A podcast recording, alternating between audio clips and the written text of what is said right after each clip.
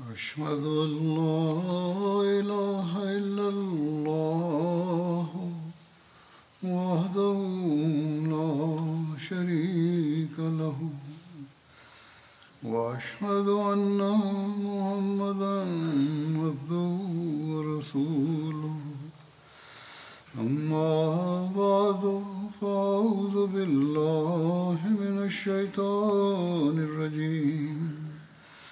بسم الله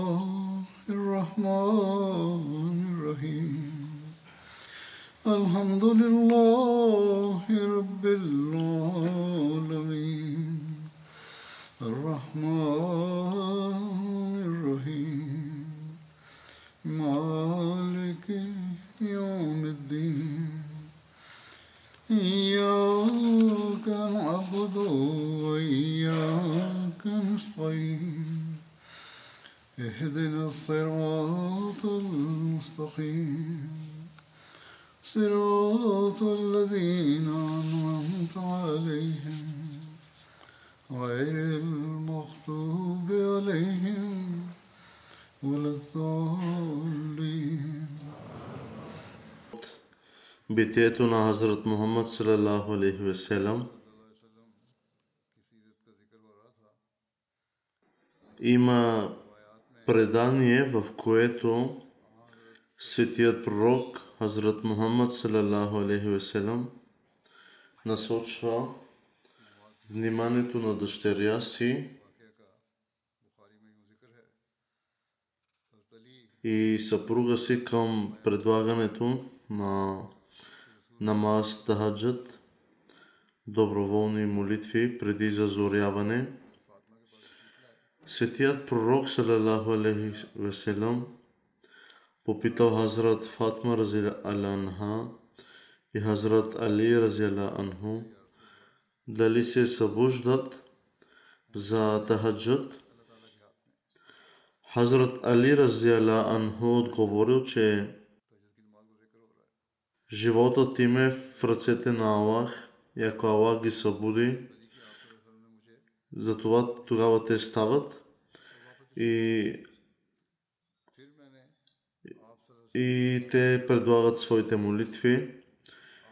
Светият пророк салалаху алейхи е запазил мълчание, но когато си тръгвал, се чу да, да казва, че човекът е най-свъдливият.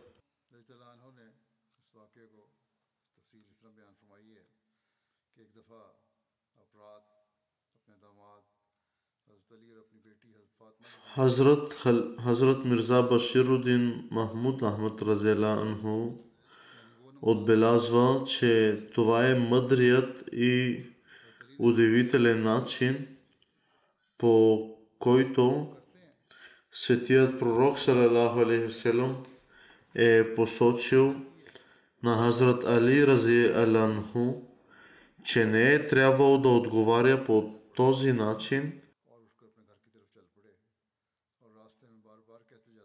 Други щяха да, изкажат, да се изкажат точно в този момент и да внушат на другите своя ранг. Вместо това светият пророк салалаху алейхи спомена, че нещо само когато се отмести в страни и изрази, че хората започват да спорят, хората започват да спорят за най-малките въпроси. Това остава незаличимо впечатление. Това повествование също показва степента, до която, до която светият пророк салалаху се грижил за хората в собствения си дом. Понякога хората съветват другите да правят неща, но същите тези неща не се правят в собствения им дом.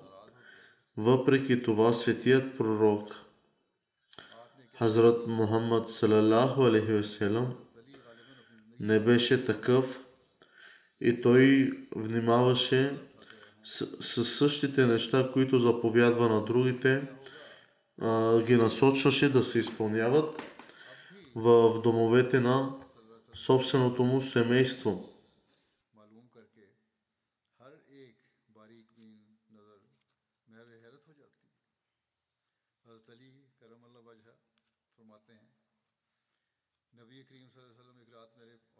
Значи, Хазрат Мирза Баширудин Махмуд Ахмад, който каза, че има някои, които погрешно твърдят, че светият пророк, салалаху алейхи веселам, всъщност не е получил откровение и си е измислил нещата, които е казал, въпреки това,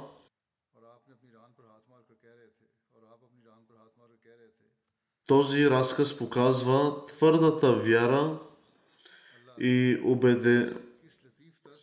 убеденост, че светият пророк Веселам, е имал в ученията, които са му били изпратени, за да отиде през нощта в дома на дъщеря си и да се увери, че те се придържат към ученията, които са били удостоен с неговия ранг. В противен случай един лъжец или а, как не би посъветвал собствените си деца, когато няма никой друг наоколо да действат според неговите учения. По този начин това очевидно показва истинността на дадените му учения и вярата на светия пророк салалаху алейхи веселам в тях.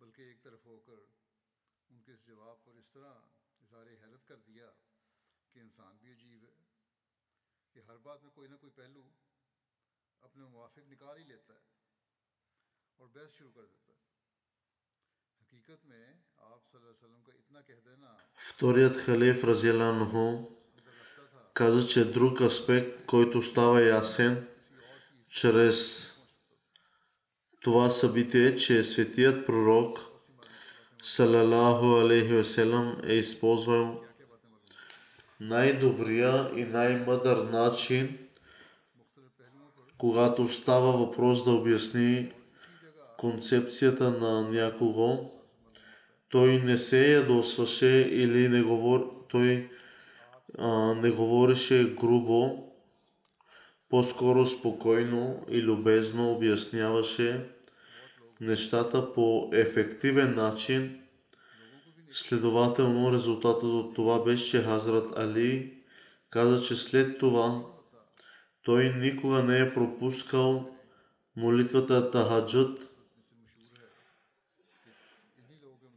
че като такива ние всички, Хазур казва, като такива ние всички трябва да се съсредоточим върху предлагането на намаз тахаджуд, особено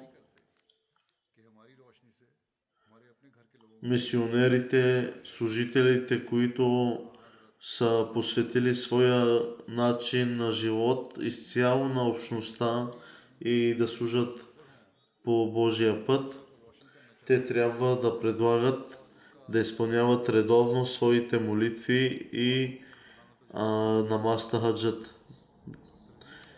Молитвите, отправени през нощта, са по-склонни да привлекат благословиите на Аллах, особено в наши дни, в светлината на случващото се в света, молитвите са особено важни.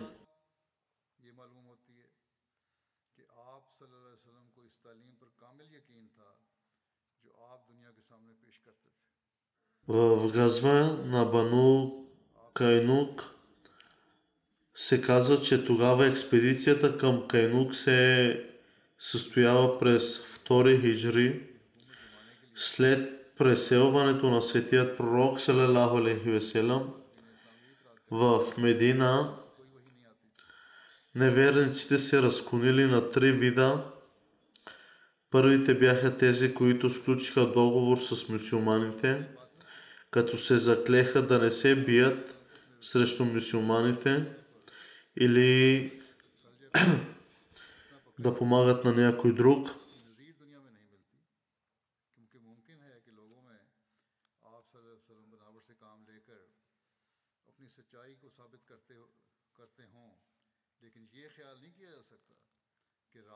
който се бие с мусулманите, тези хора включват трите еврейски племена в Медина. Втората група са арабите, които активно се борят срещу мусулманите, като например корейшите. И след това имаше такива, които или изоставиха светият пророк, салалаху алейхиселам, като например Бану Хуза или такива, които очевидно застанаха на страната на светият пророк, но след това помогнаха на неверниците.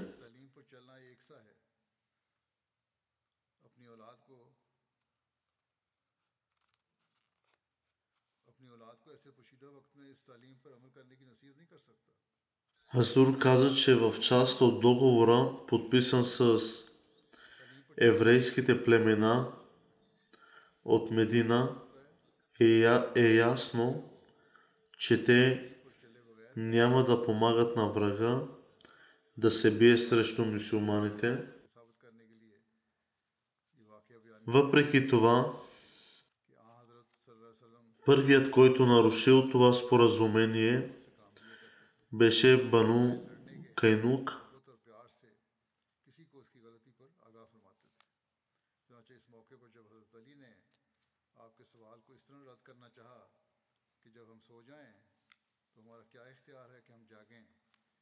Хазрат Мирза Башир Ахмад е написал, че когато светият пророк е мигрирал от Мека и пристигна в Медина, имаше три племена сред евреите, които населяваха Медина по това време. Имената им бяха Бану Кайнука, Бану Надир и Бану Корайза. Веднага след като светият пророк Салалаху алейхи вселам дошъл в Медина, той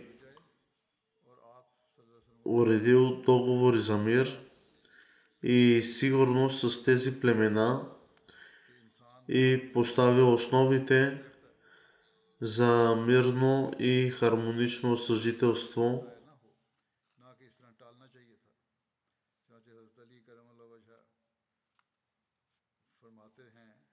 Искам да спомена отново за отново за състоянието в света и молбата ми към вас е, че споменавайте намазта хаджат, молете се колкото можете в света да, се, да има мир и да се подобри състоянието в света. След като Азур мигрира от Мека и пристигна в Медина, светият пророк, имаше три племена, както споменах, сред евреите. Бану Кайнука, Бану Надир и Бану Корейза. Той уредил договори за мир и със сигурност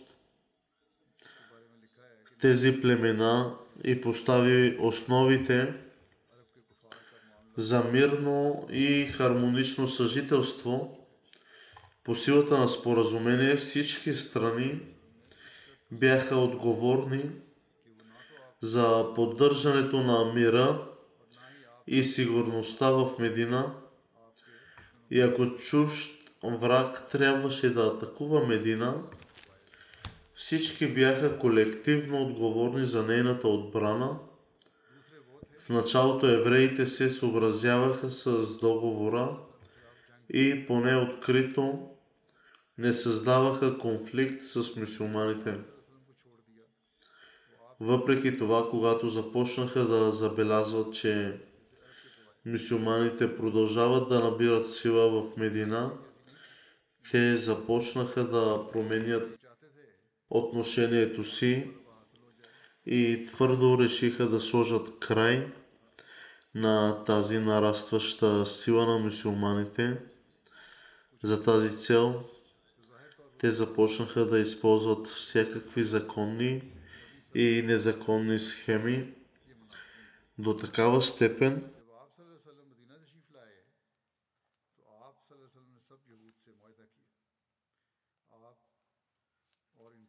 че дори не се въздържаха от опита да създадат раздор сред мусулманите и по този начин да предизвикат гражданска война, раздор. Те съз- да, искаха да създадат раздор сред мусулманите. Като такъв има събитие, се споменава в едно събитие, че веднъж голяма група от хора от племената на Аус и Хазрач седяха заедно и разговаряха в, с хара, когато един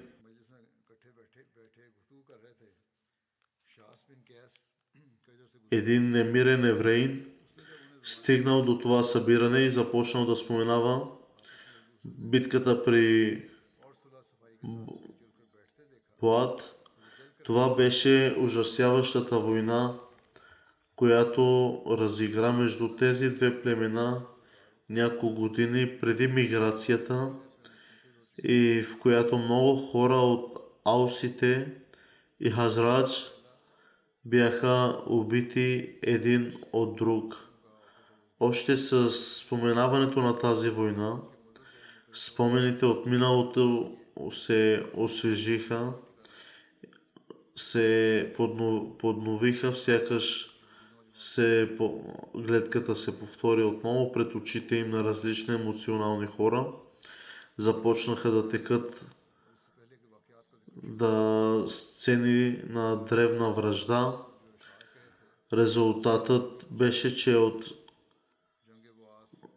забележки, подигравки и кле- клевети въпросът ескалира до такава степен, че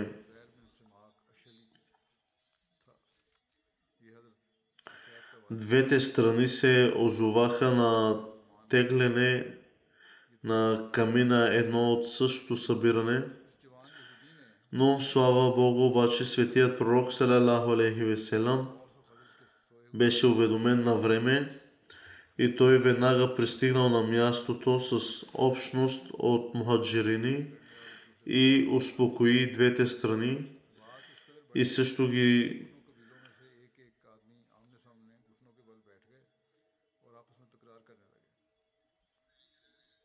също ги успокои, казвайки следвате ли път на невежество, докато съм сред вас – вие не цените благоволението на Аллах, че чрез Ислама Той ви е направил братя.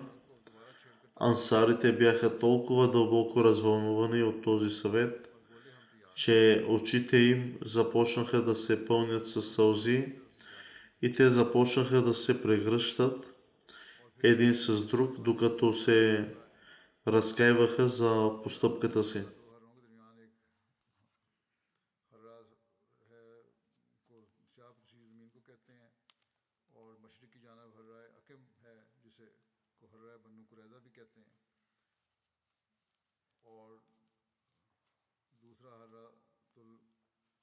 Когато битката при Бадър се състоя и Аллах с милостта на Аллах даде убедителна победа на мусулманите, въпреки че бяха малко и без средства над много свирепата армия над корейшите,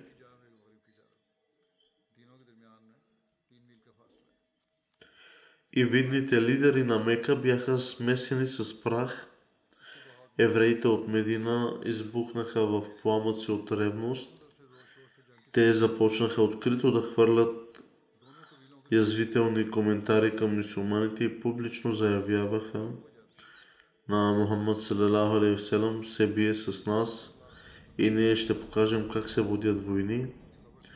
Това е ескалирало до такава степен, че на едно събрание те дори изрекли такива думи в самото присъствие на светият пророк салалаху алейхи вселам, че като такъв има а, с разказ, че след битката при Бадър, когато светият пророк салалаху алейхи вселам се е завърнал в Медина, един ден той, се, той събрал евреите и ги предупредил. И докато Представя утвърдението, си, ги поканил в Ислама. Лидерите сред евреите отговориха на това миролюбиво и състрадателно обращение на светият пророк Салалаху Алейхиселам със следните думи.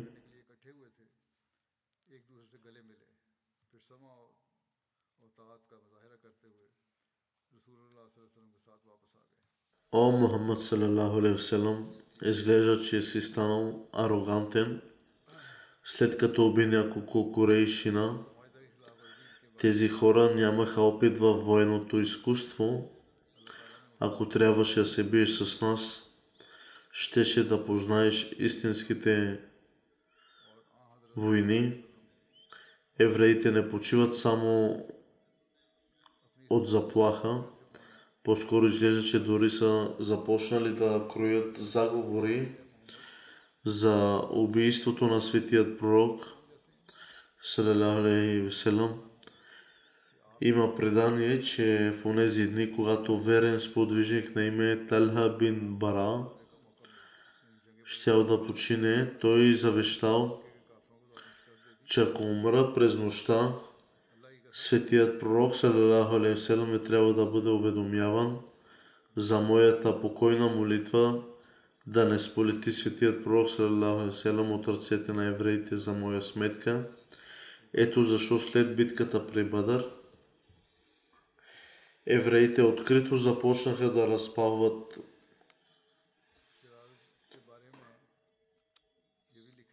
вреди сред евреите от Медина, тъй като Бану Кайнук бяха на най-могъщите и смели. Именно те първи започнаха да нарушават договора. По този начин историците са написали, че сред евреите от Медина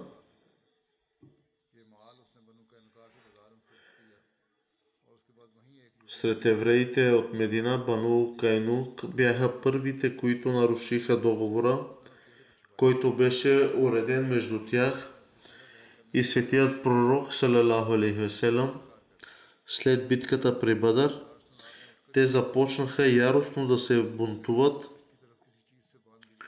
и откри, открито изразиха своята омраза и злоба и нарушиха своя договор и споразумение, но въпреки подобни събития, под ръководството на своя учител, мусулманите демонстрираха търпение във всякакъв начин и не си позволиха да поемат преднина в каквото и да е отношение. В един хадис се разказва, че след договора, който е бил уреден с евреите, светият пророк, салалаху алейхи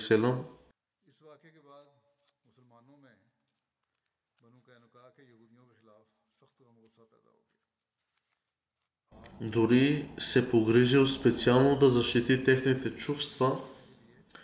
Веднъж избухнал спор между мусулманин и евреин. Евреинът утвърди превъзходството на Моисей, алейхиселам, над всички останали пророци.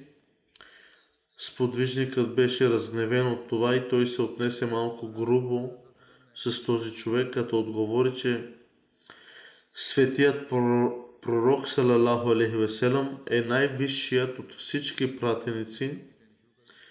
Когато светият пророк бил информиран за това, той бил недоволен и о, го- о, поговорил с подвижника, казвайки, не е твоя задача да говориш за превъзходството на Божиите пратеници в сравнение един с друг. Тогава светият пророк споменал частично превъзходство на Моисей, алесила, и утешил еврейна. Въпреки това, въпреки това, въпреки това любящо поведение на светият пророк, салалаху алейхи веселам, евреите продължиха да ескалират в своите пакости. В крайна сметка, евреите са тези, които създават причина за война и тяхната искрена враждебност не може да бъде окрутена. Това, което се случи, беше, че една мусулманка отиде в, магазин, в магазина на е- евреин на пазарът в неговата Сергия, за да си купи някои стоки. Няколко зли евреи, които тогава седяха около Сергията, започнаха да я тормозят по най-лош начин и дори самият продавач извършил злодеянието, че докато дамата не знаеше, той прикрепи долния ъгъл, т.е. на нейния гръб с трън и нещо от този сорт. В резултат на това, когато дамата се изправи да си тръгне поради грубото им поведение, една част от тялото й се е разголило, при което магазинерът еврейн и съучастниците му избухнаха в смях. В бесената мусулманка се е разкрещяла и се обърнала за помощ. Случи се така, че наблизо присъствал мусулманин. Той се е втурнал към местопроизшествието и при при този спор еврейският продавач беше убит. При това мусулманинът бил засипан с мечове от всички посоки и забележително възмутен мусулманин бил убит. Когато мусулманите бяха информирани за това събитие в национално възмущение, очите им се напълниха с кръв от ярост. От друга страна, евреите, които искаха да превърнат това събитие в извинение за битка се събраха под формата на тълпа и избухна бунт.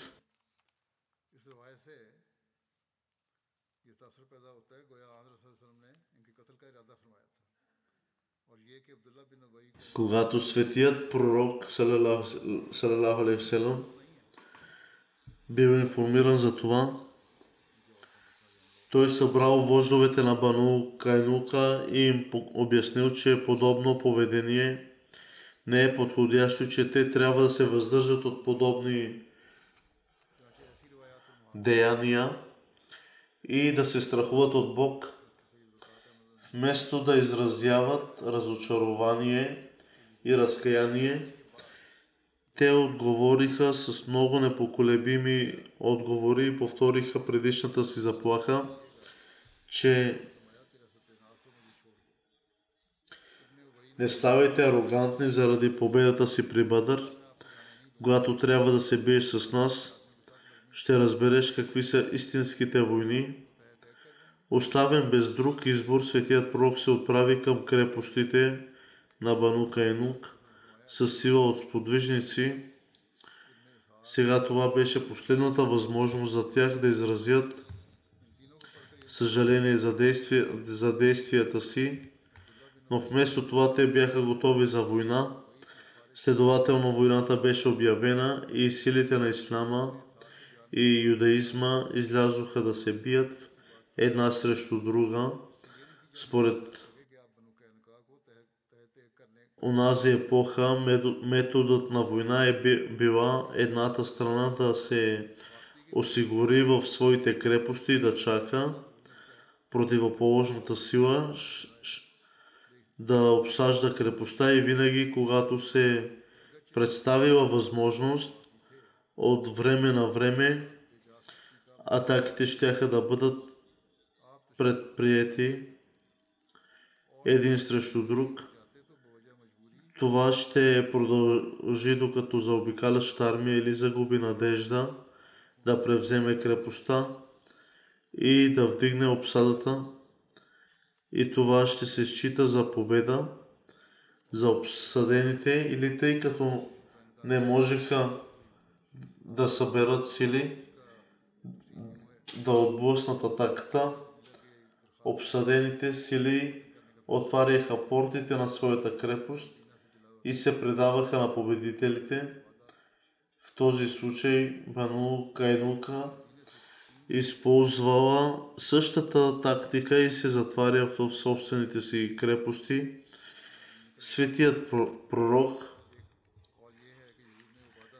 ги обсъдил и тази обсада продължавала безпроблемно 15 дни. Накрая, когато цялата сила и арогантност на Банука и Нука бяха разбити, те отвориха портите си на своите крепости, при условие, че въпреки, че богатството им ще принадлежи на мусулманите, животът и семействата им ще бъдат пощадени. Светият пророк приел това условие, въпреки че според Моисевия закон всички тези хора трябваше да бъдат умъртвени и според първоначалното споразумение присъдата на Моис... Моисевия закон трябваше да бъде приложена върху тях.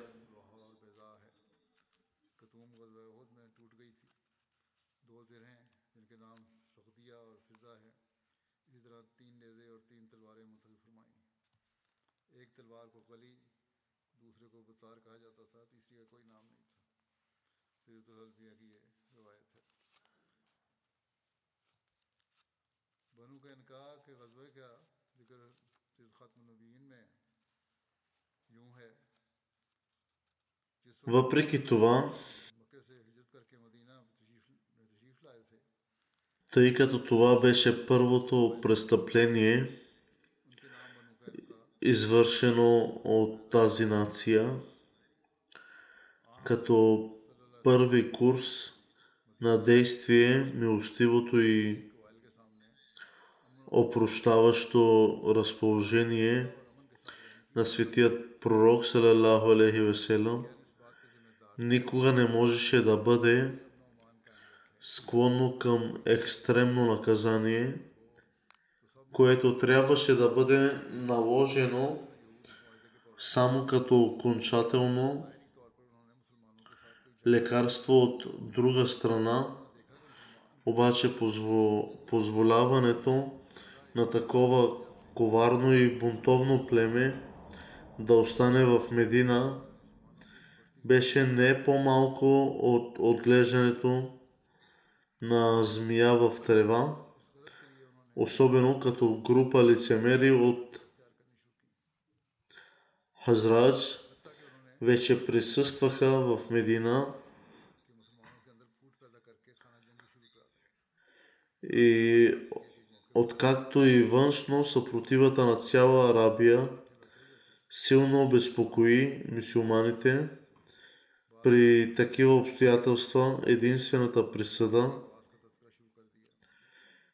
която светият пророк салалаху алейхи веселам можел да издаде е била Бану Кайнука да напусне Медина.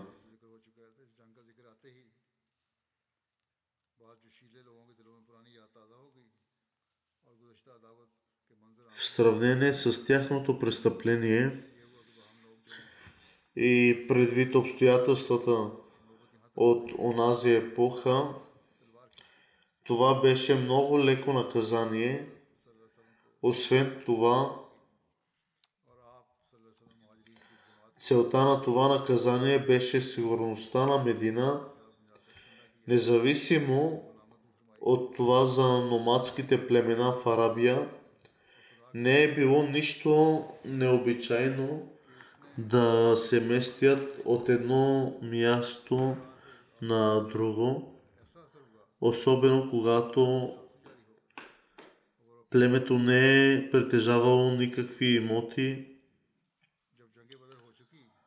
под формата на земя и градини, а Бану Кайнук не е имало таки, такива, но цялото племе бе, беше дадена възможност да напусне едно място и да се установи на друго място с голямо спокойствие и сигурност. Като такива Бану Кайнук много мирно напуснаха Медина и се заселиха към Сирия. Светият пророк салалаху алейхи възложил задачата да наблюдава необходимите мерки, свързани с тяхното заминаване на сподвижник на име Обада бин Самид, който беше сред техните съюзници. Обада бин Самид придружил Бану Кайнук за няколко и след като ги изпратил безопасно, той се върнал. Но нещата, които били получени от мусулманите, се състояха само от оръжия и инструменти от тяхна професия, която бе злата, златарска.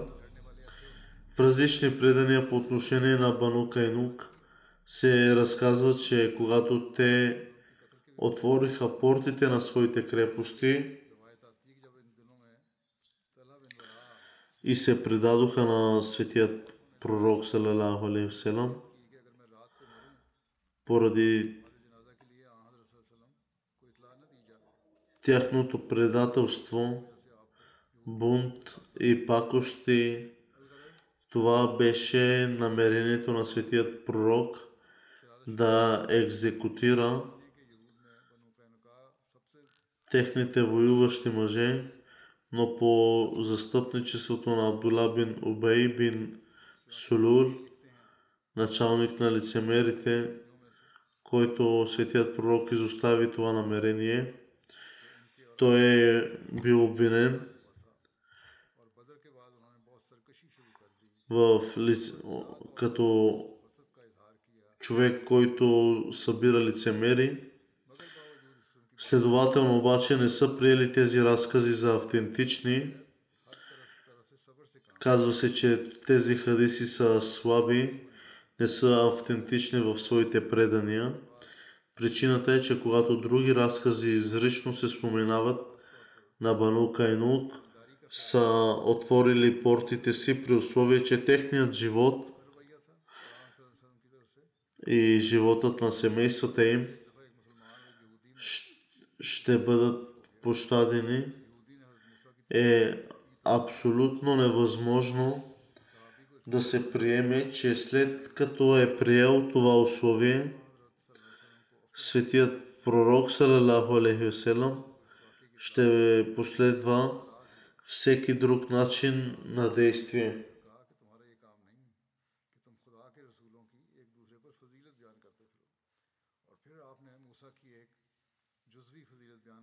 В интерес на истината, дори условието, представено от Бану Кайнук, че животът им ще бъде пощаден, показва факта, че те самите са знаели, че законното им наказание е смърт.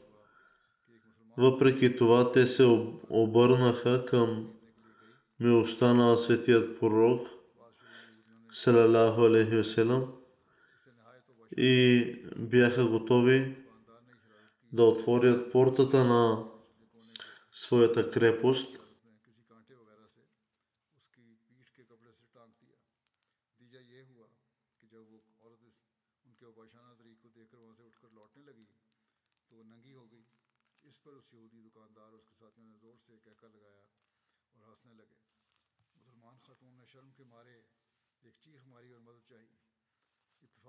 животът на семействата им ще бъдат пощадени е абсолютно а, невъзможно да се приеме, че след като е приел това условие, светият пророк ще последва всеки друг начин на действие. В интерес на истината, дори условието представено от Бану Кайнук, че животът им ще бъде пощаден, показва факта, че те самите са знаели, че законното им наказание е смърт.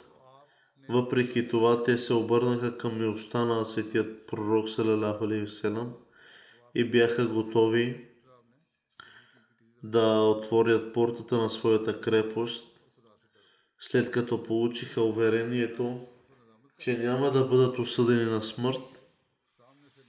Въпреки това, светият пророк Салалаху им прости поради милостивото си разположение и характер изглежда, че според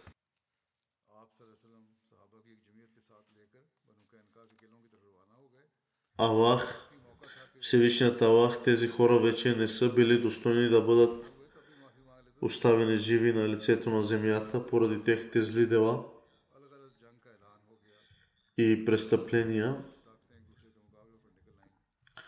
Като такова има събитие, където се разказва, че е изминала по-малко от една година от преместването на тези хора на мястото им на изгнание, че сред тях е избухнала епидемия, при което цялото племе е станало жертва на нея и е смесено на, на прах.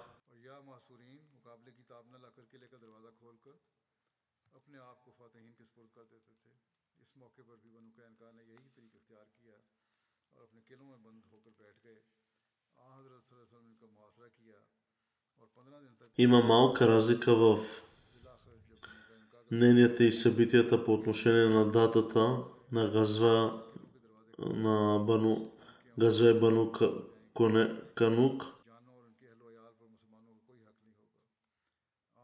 Ибн Саад са заявили, че това се е случило през Шавал 2 хижри и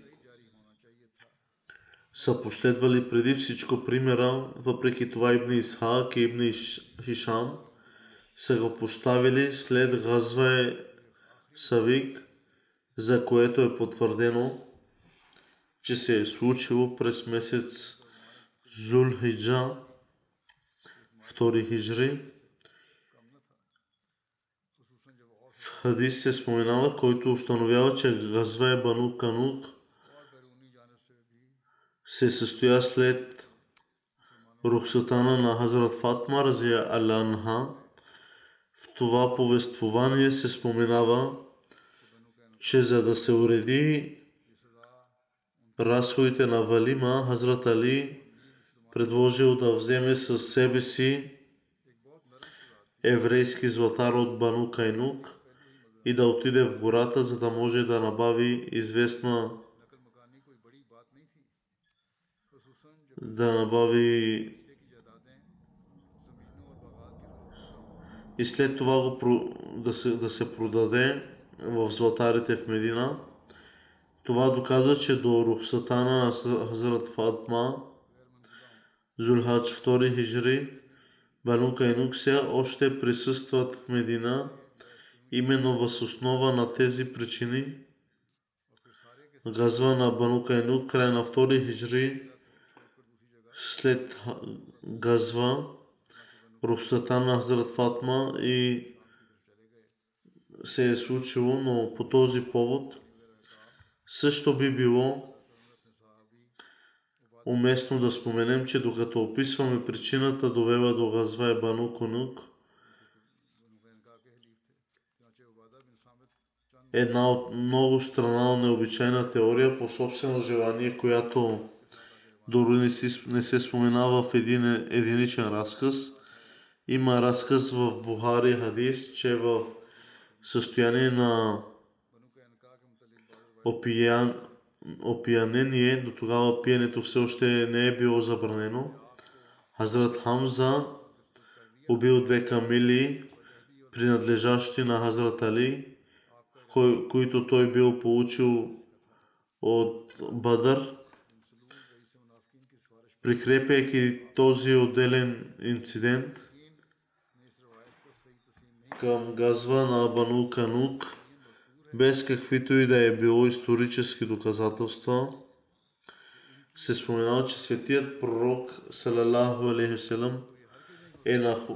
е отишъл в племето Бану Канук, така че да се компенсира загубата, понесена от Хазрат Али. Подобна дързост в историческо писане е може би подвиг, който говори сам за себе си. Тогава иронията е, че самият Маргул... Маргулиуит приема факта, че е написал това въз основа на собствените си спекулации.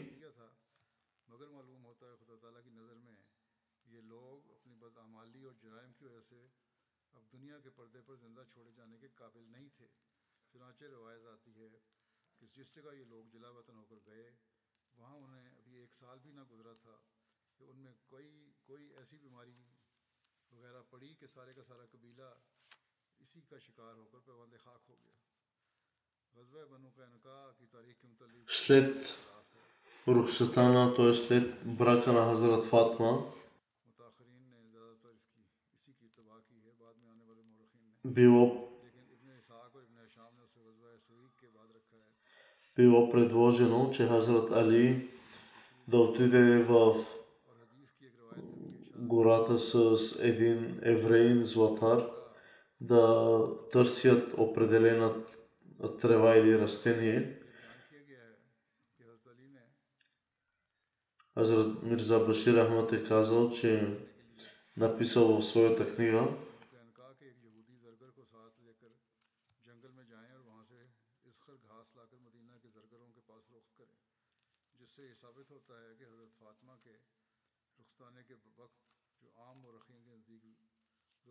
господин Марголис, било уместно да споменем, че докато описва причината довела до газва на Бану Канук, господин Маргулис измислил една много странна и необичайна теория по собствено желание, която дори не се споменава в единичен разказ – който има в който се намира в Бухари, че Али е претърпял загуба от две камили,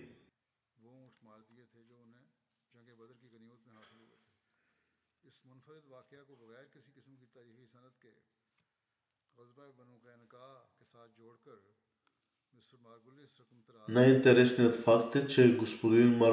Марго Луис си признава, че той е допълнил о, някои неща в допълнение от себе си, въпреки че той не е присъствал в тези събития.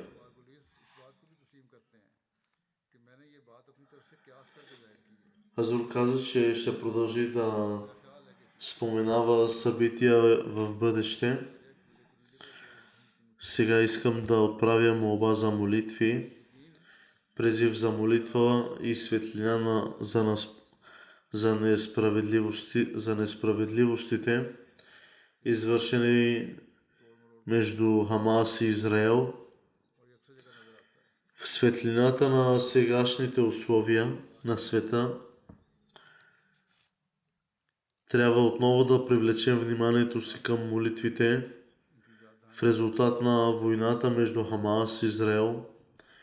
Броят на невинните палестински жени и деца, които губят живота си и се увеличава броят на жертвите, начинът по който се развива тази война и политиките, които Израел и други големи сили прилагат, правят а, вървим към световна война, неизбежна реалност.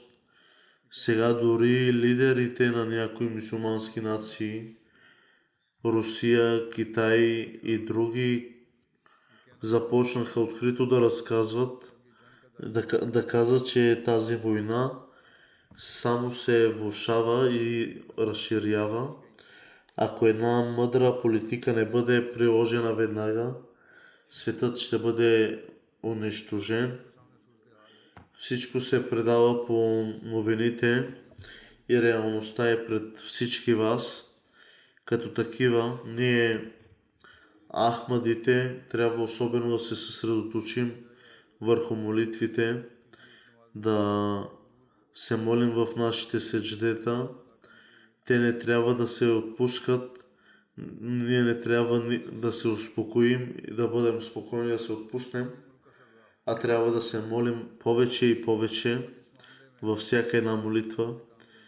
Един поклон на ден, едно сежде, трябва да бъде посветен на молитва за тази ситуация в света. Хазур каза, че лидерите на западните нации не желаят да действат справедливо по отношение на тази ситуация, нито пък имат смелостта да говорят. Ахмадите не трябва да се увличат в дебати за това кои държави имат добри лидери и кои не, какво трябва да кажат и, или не.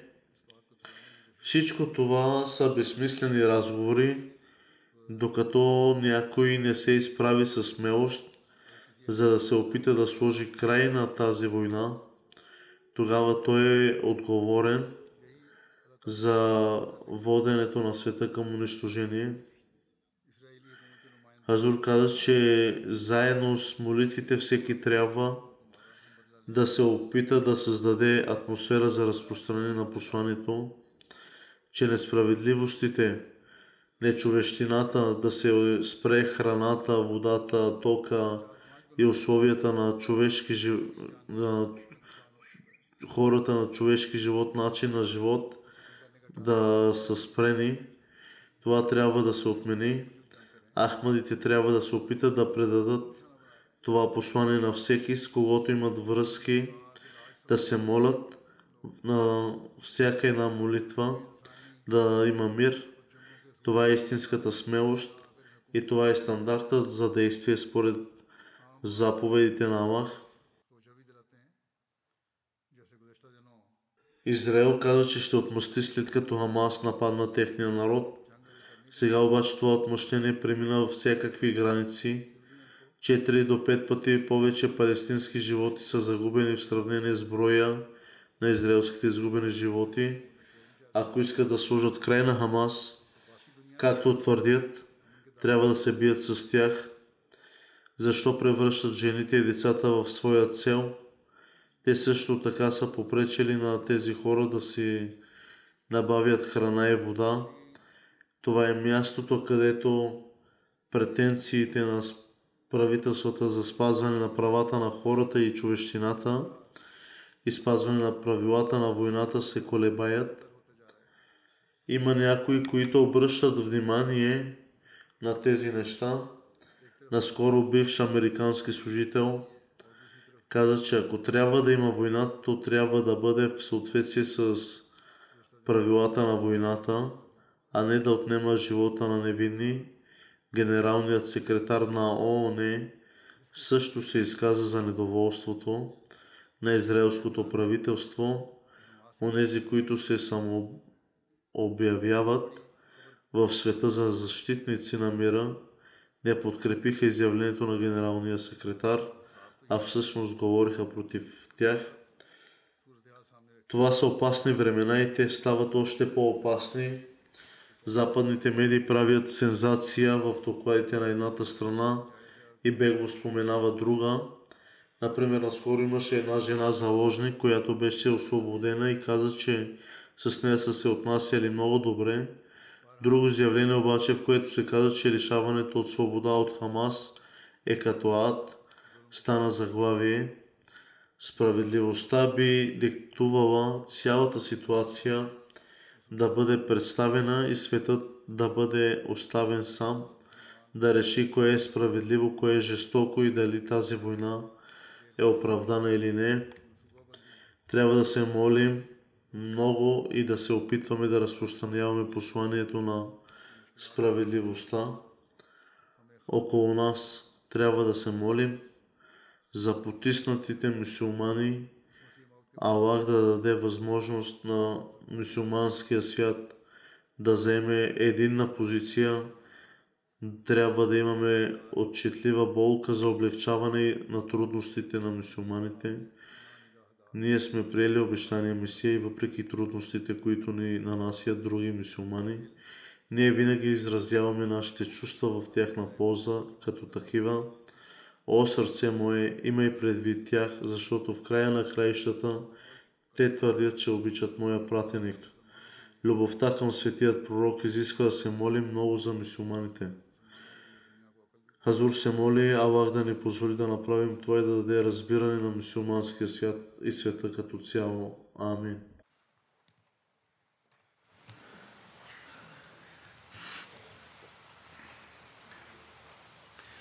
الحمد لله الحمد لله نحمده